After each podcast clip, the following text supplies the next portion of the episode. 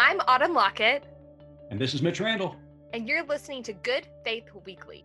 Welcome to Good Faith Weekly. You will notice that things are going to sound a little bit different this week. Mitch is in Montana with some CBF friends, and so Starlette and I are taking over.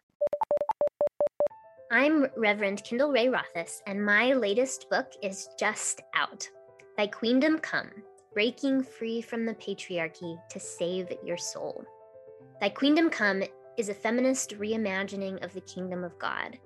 Hierarchy is replaced with a reign of love. Women's voices and stories are valued. Reverence for the divine feminine reemerges from the ashes of its martyrdom. Order your copy of Thy Queendom Come wherever books are sold. Hey, Starlette, welcome to the show. I want to drop my voice. I want to sound like, hi, welcome. I want to be like, hi, thank you so much for having me. We are so glad that you are here. I'm thankful that you jumped on to introduce uh, Good Faith Weekly with me this week. I've never done it alone. Mitch has never done it alone. And so this is just a little bit of a different look and feel this week. So I'm being kind of like a good neighbor. Hey, can we borrow? Can we borrow? yes, a cup of sugar. a co-speaker. a co-speaker, exactly. So this week, what is going to happen is we have a guest host, Dr. Laine Scales, who our listeners will be familiar with. She's from Baylor University, um, and we'll tell you a little bit more about her interview later. But before we kick it to Dr. Scales, Starlette, you wrote an incredible piece for us at Good Faith Media this week about, at the risk of sounding like Mr. Rogers, being a good neighbor. Yeah, absolutely. It bears repeating. You wrote a song about it. I Want to hear it? Hear it go. No, it's important. I think it bears in mind. It, it it always strikes me how simple our religion is around how we practice love and how we embody Christ likeness. That you just you're supposed to be a good neighbor, and we can't seem to get that get that right. No, no matter the administration, no, no matter the denomination, uh, no matter the day of the week, we seem to come up short when it comes to that. Um, so yeah, that, that it bears repeating. It's it's worth writing about time and time again um, until we get it right. One thing that I really appreciated about your article is that it looked at the broad description of the word neighbor, so other countries, other people groups. Um, but then you also talked about what that means on a micro level. So tell us a little bit about where where you were coming from when you wrote that piece. So uh, it, it, September 28th was National Good Neighbor Day. And so I started thinking about the ways in which our bodies create borders uh, in light of what, what's happening on our borders uh, and with Haitian uh, migrants who are trying to make their way here for a better life. And I thought it, I thought it was important for us to look again at ourselves and the ways in which uh, we create boundaries that restrict persons from expressing and embodying their full humanity. Uh, and the picture uh, with whips and the US Border Patrol on horseback uh, is reminiscent of American slavery. And so I wanted us to look at that picture again and, and, to remember that some pictures are worth more than a thousand words. In fact, they're 400 years old. And so they go back much longer and require more uh, conversation. And if we keep seeing these images, uh, what are we what are we not saying? Because history continues to repeat itself. Um, so something we haven't said something right. We haven't we haven't clarified our language because we keep getting these snapshots that remind us that we're not as far removed um, from oppression of any kind. No, no, we're yeah. really, eh, but it's it's hard to look at. It's hard yeah. to look at. Yeah, know. but you can't look away. No, uh, can't put your head in the sand. We have to be a good neighbor. Watch out for our neighbor, uh, no matter how far away that neighbor is. It's not about just the neighbor across the street uh, or down the road or down the block or next door to you. It's about the neighbor uh, across the sea, mm-hmm. across the river. Uh, Got to look out for everybody. If the body of Christ is to be global, uh, then we have to count everyone as neighbor. Um, and his body belongs everywhere, everywhere that it, that that our sister or brother, our sibling does not belong. Uh, we're supposed to come in and step in and remind people that you do belong. Uh, the earth is the Lord's and the fullness thereof, the world, and they that dwell in it. So if we are here, it is our space, our sacred space uh, to claim. And sometimes people need to be reminded of that. We are not owners of the earth, we are stewards of it. Oh, um, man. Um, so yes. share the land. Yes. Share the land, share the yes. wealth, uh, and take down some of these borders. This nonsense. Uh, and that's a very. doesn't belong to you it's such a colonial concept too you know it's something that our our native brothers and sisters uh, really I feel like have a stronger hold on and something that I hadn't really ever known as much about until I came uh, to North Haven, the church that I go to. And Mitch originally was our pastor, and he speaks. Um, when a lot of times when he preaches, he preaches from a, the same faith background that I grew up in, but with a Creek accent. And when I say accent, Yeah. what I mean is the the culture that he grew up in and being good stewards of the earth means sharing and caring not just not just for the earth but for the people who are on it and that was a concept that just blew my little white brain you know i just I, I didn't understand it Isn't it interesting? Yeah Colonizers have been on, have been here in this space for 500 years and have managed to ruin just about everything. And indigenous people were here thousands of years, and nothing was wrong with it. That is the force. That is the wickedness of colonization. Speaking of indigenous people, we- remember them today. Um, persons are wearing orange uh, to remember the children who were murdered and discovered buried in the ground. Uh, thank God for their blood crying out. We remember them today. More than 6,500 little people. Uh, so I, I, I, I, lament, I mourn, I weep with them. Um, that their bodies cry out, scream out, shout it out until it shakes us, because that's an image we can't Yeah. just skip over. Um, no matter uh, if it falls off the news cycle or not, we have to we have to keep talking about these things. we do We're we it. absolutely do We're clear on it. we do and that's a part of being a good neighbor is looking and knowing the history and not color c- color coding it and not sugar coating it Yeah, really yeah. looking at that history yeah. It's difficult. James Baldwin talks about that. You know, history is difficult to face, but it must be faced. If you're going to change history, you have to face it. You can't look away from it, uh, no matter the capitalistic gains that are associated with it. Um, this stuff counts. We're going to be good neighbors. We have to claim everybody. Mhm. So it's sort of sort of interesting that you wrote the article that you did without knowing who our guest interview was going to be today, because Yeah. it really all ties together. Um, and Dr. Scales is going to be talking with a couple of people who Mhm, are taking a mhm, look mhm. at their personal history and at their organization's history as well. That's right. That's the power of story. Um, that's the power of self examination. That's a practice of discipleship. That's truth te- telling. That's courageous truth telling. And we don't see enough of it. Um, telling the truth and shaming the devils that pay us to keep quiet. This is all about capitalism. You know, so you want to maintain a, a particular picture, put on a happy face, but we can't take commercial breaks from this kind of work. We have to keep talking about it, keep digging it up, keep bringing it up. Um, if not, those bodies will continue to cry out. There's a lot we have buried. And so it's time to loosen, loosen up around conversations on race and white supremacy and uh, colonizing identities. We have to, we got to loosen up. Yeah. that stuff has quite a grip on us, Christians and otherwise. Yeah, be a good neighbor, people. Be a good neighbor. But we can't be a good neighbor if we're lying to ourselves about we ha- what we have and don't have. And some of us don't have the capacity to be a good neighbor because we're not good to ourselves. We're not good to ourselves because we don't, know ourselves. You know how many people have found out they're living with a stranger and they're talking about themselves who are stuck in a house and keep running into themselves and don't want to be bothered with themselves. And we're expecting those same people to identify with a stranger. this work is too hard. It's too Mhm. hard for some people. But worth it. Absolutely worth it. Absolutely worth it. This freeing work, this liberating work. Mhm. There's nothing like it. Mhm. So no, listeners, be be good, be good to your neighbors. But you at first have to, you first have to be good to you. You have to take care of you. You have to love on you, good, bad, or indifferent. Um, and then you can reach out and share from that that abundance, that capacity. Um, but this this self love, that that's soul work, Mhm. that's healing work. If we're going to talk about healing community, we've got to heal our history. Yeah.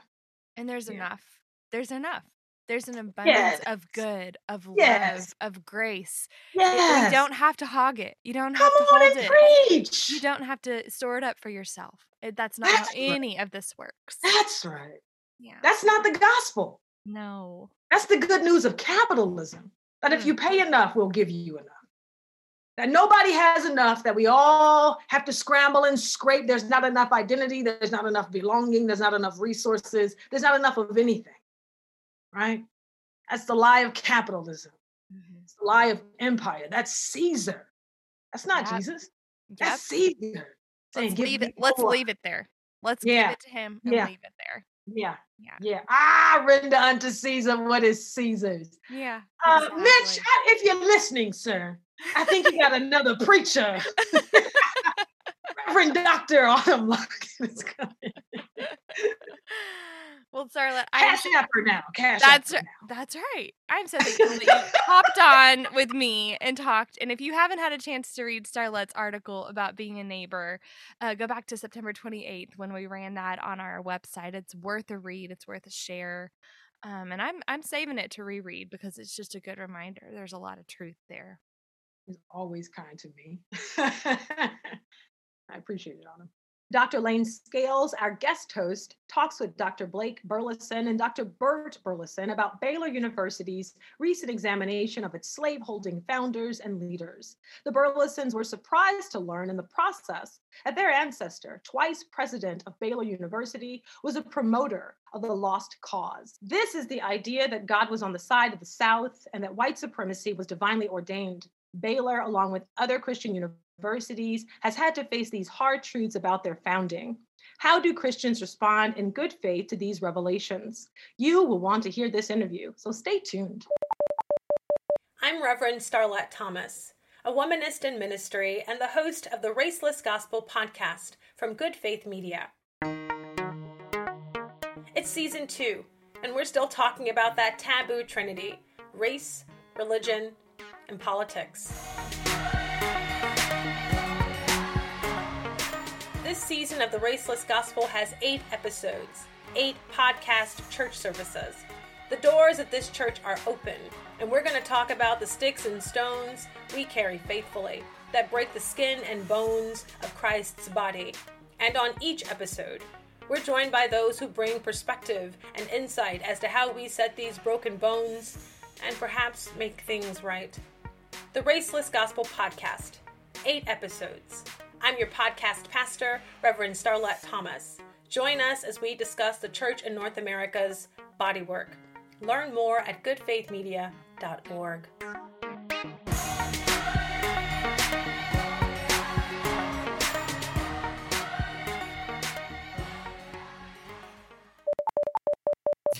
Good afternoon. I'm here with Blake and Burt Burleson of Baylor University. A lot of bees there. Um, and uh, I'll just introduce them both. Blake Burleson is Associate Dean in the College of Arts and Sciences here at Baylor, also teaches religion and is an ordained minister.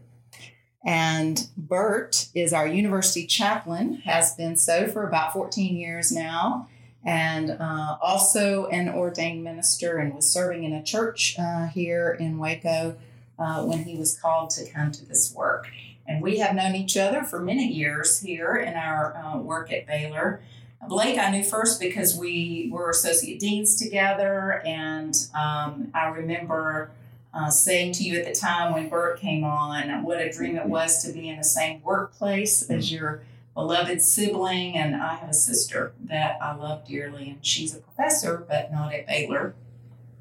So I've envied that, and um, we um, uh, we know you have a special uh, situation being able to work Yeah. here with your family, and your family's such an important part of, of Baylor history. So we're here to talk about uh, your ancestor, Rufus. Um, and uh, I've dropped by your office before, Blake, and I've seen this very striking painting of two men standing in a river, and one man is being baptized. And you shared with me that this is Uncle Rufus uh, baptizing Sam Houston. Yeah, it's a great painting, and I it's it, the original is in my office, and Burt has a copy of it in his office. So I, I tried to get it in my office because I thought I'm the chaplain. It's a pastoral Yeah, thing. that would but, seem you know, appropriate. And, well, uh, but I teach in the religion department, so you know I think I should have it. But anyway, the, you know I think I, Laine, I probably told you that the story is that when uh, Rufus baptized Sam, he brought him up out of the waters and said, "Sam, your sins are washed away." And Sam said, Well, I feel sorry for the fish downstream. That's pretty good. That's yeah. pretty good. Yeah. So we want to talk uh, a little bit more today about uh, Rufus and the recent controversy Mhm. that's come up at Baylor. He was twice president of Baylor, and um, um, uh, I've looked at some of his papers in the Texas collection and seen all the wonderful things he did for Baylor as a president, but um, we had a surprise this year that came out of uh, a special commission to look into Baylor's past. Can you tell us a little bit about that commission and what was found? The commission was put together after George Floyd's uh, death, and that was happening, of course, across the nation with uh, many, many universities, maybe the great majority in the South, especially. And uh, they were doing their work, and we were curious about where that might go. And, and they invited us, Blake and I, as well as another colleague, uh, because of our connections to Rufus Burleson, uh, to come hear what they had found out.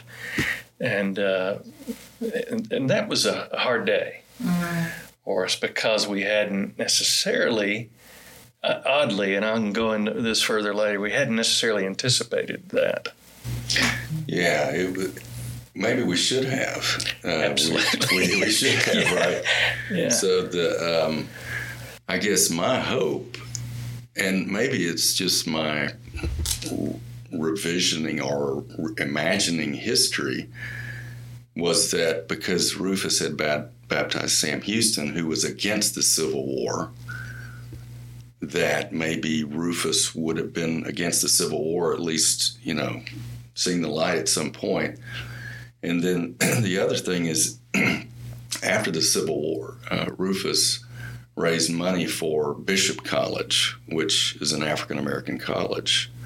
So that gave me hope that you know he he, he was uh, maybe involved in Reconstruction, and and what we found out was The opposite. yeah, sort of the opposite. Yeah. Yeah. So tell us specifically what was found.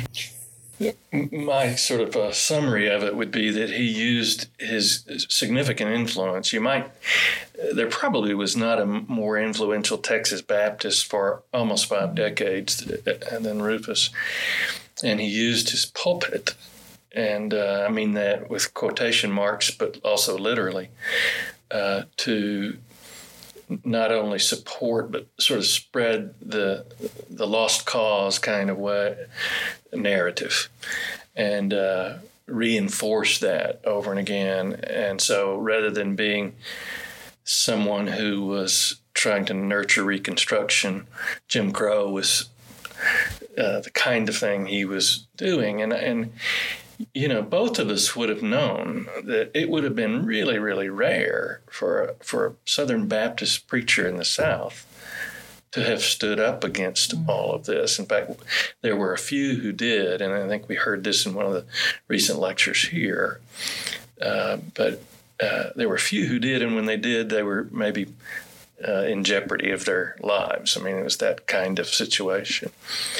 Uh, so it, it, it, it, it's not something we assumed that he would be doing that like every other Southern Baptist pastor in the South was doing. And we, we didn't know he had owned a slave. The slave's name was Elias. So, so we didn't know that. I didn't actually, I imagined that he did not own, own slaves, but he did own a slave. And then once the, um, the Civil War became apparent, uh, he rallied the troops, so to speak. He, he, um uh, asked Baylor students to join the fight. And then he was a, a chaplain in one of the Texas regiments in the Civil War. So, and you can read some of what he had to say about this, and it's you know it's embarrassing. I mean, mm-hmm. um, you know that he he's sort of on God's side, that the South is on God's side right. against the the evil North, and uh, so that that when we're talking about surprise, so there was a surprise, and then I was surprised myself at the sadness that this brought. I, you know, I mean, it's a long time ago, but still, there was a sadness to it. Sure. And I'm, I'm hearing you talk about, you know, what you imagined he thought or what you hoped you would find, and I can, I can hear, um, yeah, the the disappointment in mm-hmm. uh, a person that was yeah. a hero. I mean, tell tell us a little bit about from your childhood. What was it like to be a Burleson connected to this man? Well, one of the things I'm just aware of, even before you get to Rufus and Baylor and all that, is that we were Texans, and this was mm-hmm. a source of identity. Mm-hmm. And uh, you know, we, we hear about the Six Flags over Texas and all this kinds of. Even went and went to Six Flags over Texas, but. Uh, there was there was a sense of that's man that's a part of who we are. And, and one, then, one of those flags was the Confederate yeah. flag at that time, yeah. which was the '60s, right? Yeah, and and uh, there was a narrative we would hear um, both from our, our father and our grandfather, in particular, and then somewhere along the way. Uh, we, we realized that the Burlesons had had a significant part, sort of in uh, the, the, frontier days, and uh, they were a part of the, the, the battle with uh, Mexico, Mexico, and served with Sam Houston. Um, and that Ed, Edward Burleson, who would have been Rufus's uncle, was the first vice president of the Republic of Texas. So you start hearing these things. It's interesting the way uh, that uh, just strengthens a sense of narrative about your life. So you you and are seventh generation Texans. So we trace it back to uh, Captain James Burleson and Elizabeth Shipman, his wife, who were part of Austin's colony. And uh, so uh, Rufus Burleson's grandfather was Captain James Burleson, and his grandmother was Elizabeth. And, and you and I are directly related to, to James Burleson. So um, we, so it goes, you know, that um, is a part of our of our story in the distant past, but in the more recent past. I mean, when I was a freshman at Baylor, living in Martin Hall, and you you two years later were a freshman in Penland.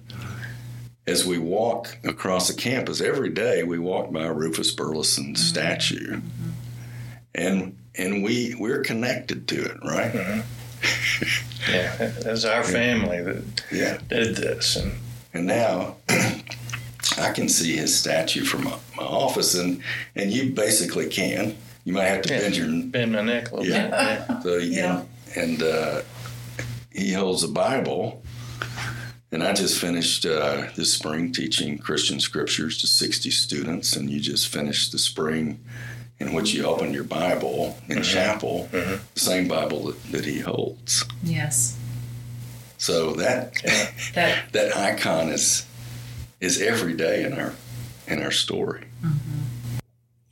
And so, speaking of that statue, what did the commission decide uh, about once it learned about his connection with uh, this lost cause ideology if, if I'm remembering remembering it right, their decision was to recommend. So okay. it's about recommendations okay. that because of the significance of, of the quadrangle as a place through the ages that Baylor students and others have gathered, that they wanted to think through that and perhaps rename it and move the statue and replace the statue with something else. That's and I'm thinking Baylor leadership is, you know, going to head in that direction. But but I don't know that we've heard a final decision on that. And I remember being surprised um, because we have Founders Mall, where our founders, including Judge Baylor, are. And then the Burleson Quadrangle is not the, you know, central founder's place, but he, um, you know, as you say, that statue has held a prominent place. Um, in the report, I think what they said was um, that that one was uh, a, a, more uh, egregious, even though all of them had been slow, uh, had been slaveholders, slave that um, his promotion of white supremacy was considered more egregious, and that's why that statue is being moved. He had a different role after the Confederacy died, right, than the others. I don't know, even know how. I think Judge Baylor only lived a few more years after that, mm-hmm. so he had four more decades of leadership. Yeah, it's so we don't know if that statue will be removed, but that was the recommendation. Mm-hmm. Um, if every statue of every human being in which you're, you know, admiring their work uh, probably has issues. Now, this one has a serious issue, mm-hmm. and it's the issue of slavery and and uh, the injustices after the Civil War. That that doesn't mean you know from from my point of view, I'm not trying to demonize anybody, and and I'm not trying to uh, you know wash away anything that Rufus Burleson did because he did many things that are that we can admire. Um, in fact, he, he's he's ambiguous in certain ways. For example, uh, he he wrote negatively about slavery before the Civil War. He he wrote in a sense against it. It's a not a good thing. the same time, he's owning a slave. Uh, he once was uh, he once said that um, when we get to heaven, their uh, color will make no difference. Um, he helped establish the first African American Baptist church in Waco that might sound like a really positive thing that he did, but the the members of that African American Baptist church had been slaves who were a member of First Baptist Church, and once they were freed, he helped them separate as a way of segregating Baptist churches. And there was some uh, awareness by those on the commission that his thinking around education wasn't just a, that they might be full citizens in, in our country in the future, but that they would go home. This is what we've been told anyway. To, to Africa. Yeah, to yeah. Sort, of, sort of Christianize uh, Africa.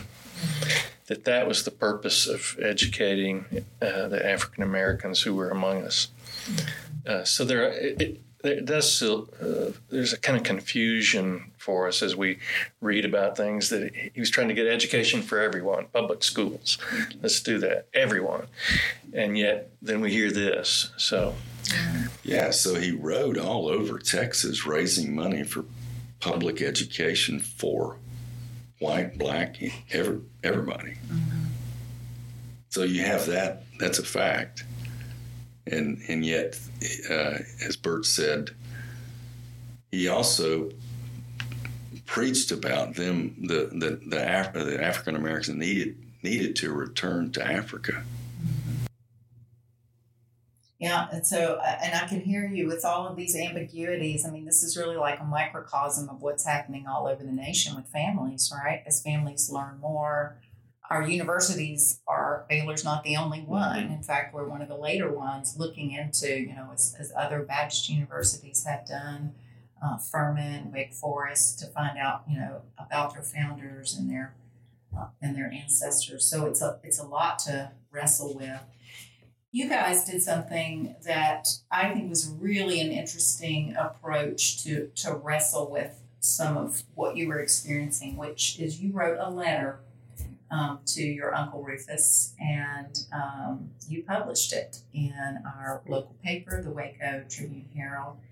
And um, I loved reading that letter because, of course, I had been wondering, as people who uh, who know you and wondering about it, how are the Burleson brothers, you know, taking all this in and dealing with it. And and you told us um, you you first talked about the many accomplishments. As you say, this is an ambiguous story. He did so much good, you know, for Baylor and for Baptist. Um, and uh, but you go on and you kind of get down to the heart of your disappointment and you write, Our hearts are heavy as we write what we know now uh, to be a more complete truth about our family's past.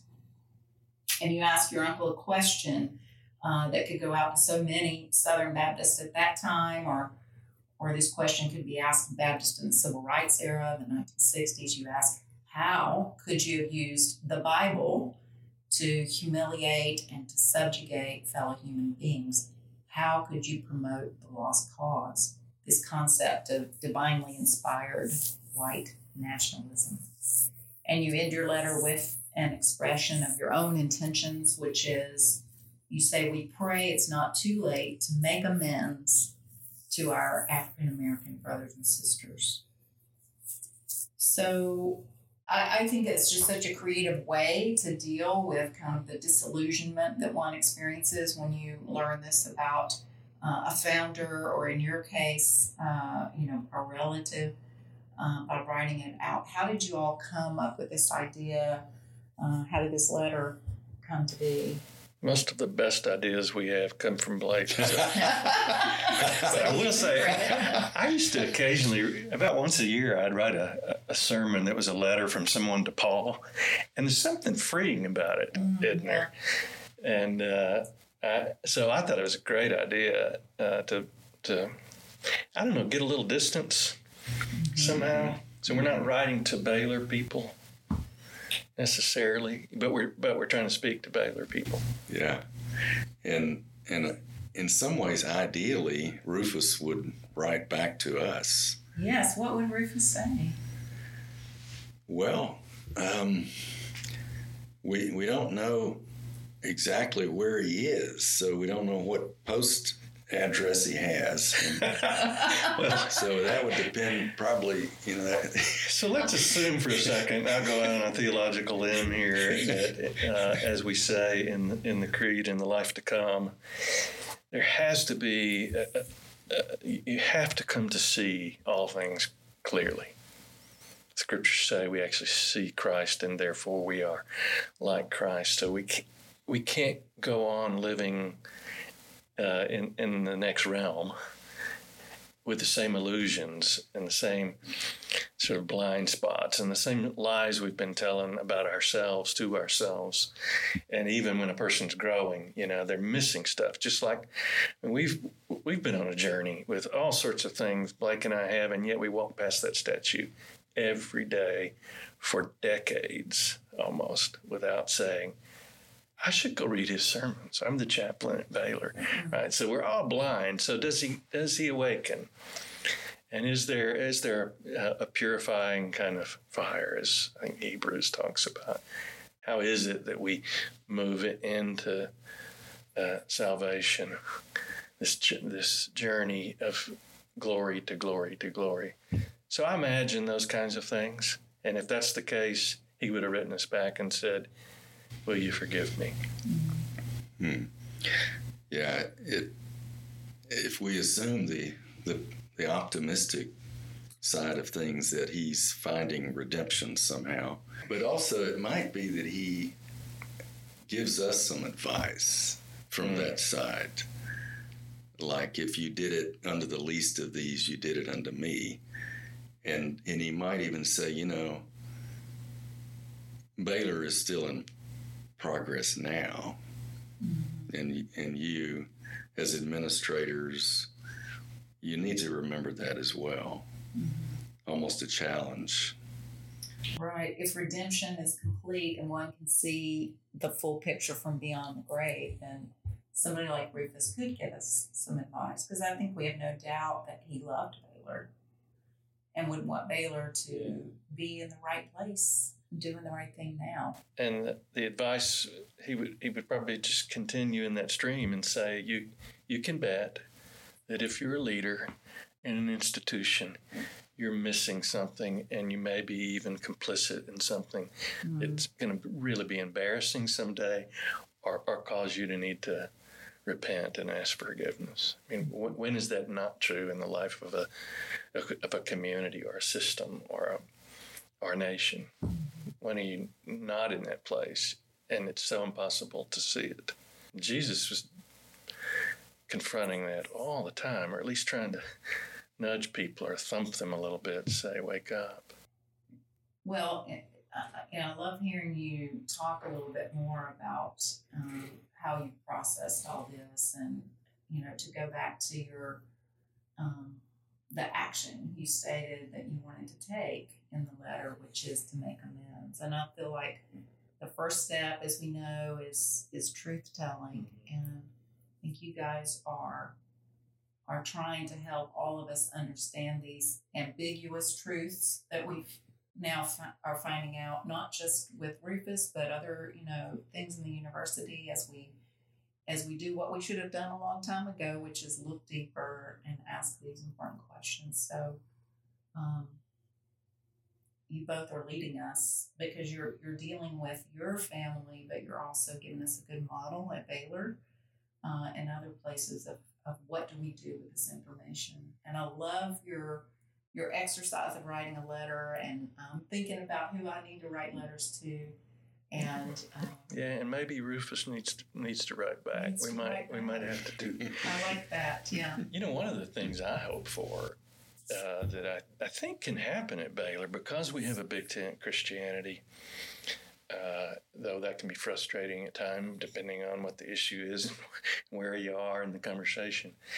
But but it's real clear, and there's a lot of writing. There's some popular books having you know that have been written lately about the theological uh, the lack of theological depth that led to this, the immaturity, particularly around what what is salvation, right? So so people could feel real good about baptizing their slaves because they get to go to heaven when they die, but they might lynch them, or they might they might whip them that, that same afternoon after they went to the potluck supper at church or something like that. So there was this bifurcation that that was created by an inadequate or just a limited understanding of, of what it means to be in Christ, right? Mm-hmm. When you go back to the early centuries, they're they're talking about wholeness. They're talking about becoming as Christ. He became what we are, that he makes to make us what he is. That's that's what the vision is for the from the, from the New Testament, mm. and yet it just became: Do you do you believe the right doctrines? You get to go to heaven. When you do, you're good to go, right? And and so we can treat these people however we need to treat these people. It won't matter. We'll just be nicer than all the other slaves, slave owners. Their theology created the situation. Well, maybe this is a time to really stretch the university for them to step into a, a, a- a deeper, broader understanding of what it means to be a follower of Christ. Sorry, I went to preaching there. No, I was just thinking you're the one as But he's the university cha- preacher, yeah. chaplain. You can lead us. So uh, at uh, Good Faith Media, our tagline is "There's more to tell." So I'd like to end this by just asking you guys, what's your more to tell for us today? Well, in in learning about this, I'm not attempting to erase any history. I'm attempting to learn more about the history and how we um, where how we represent things on our campus is very important. And uh, I, I just uh, hope the Baylor family will join the Burlesons as we as we explore this issue further. Yeah. For me, it is uh, it's this kind of humility uh, that we have to have in order to do what we do as an institution, and certainly as human beings and Christians. But to be able to say we eh, we don't know, we all we're all, we're always a little bit short, and to be able to start there, Jesus says in John nine, uh, because you think you see, your blindness remains. So we gotta always gotta keep circling back to that place of there's some chance I'm missing the whole thing. Mm-hmm. We need that kind of humility as an institution. Mm-hmm. Amen.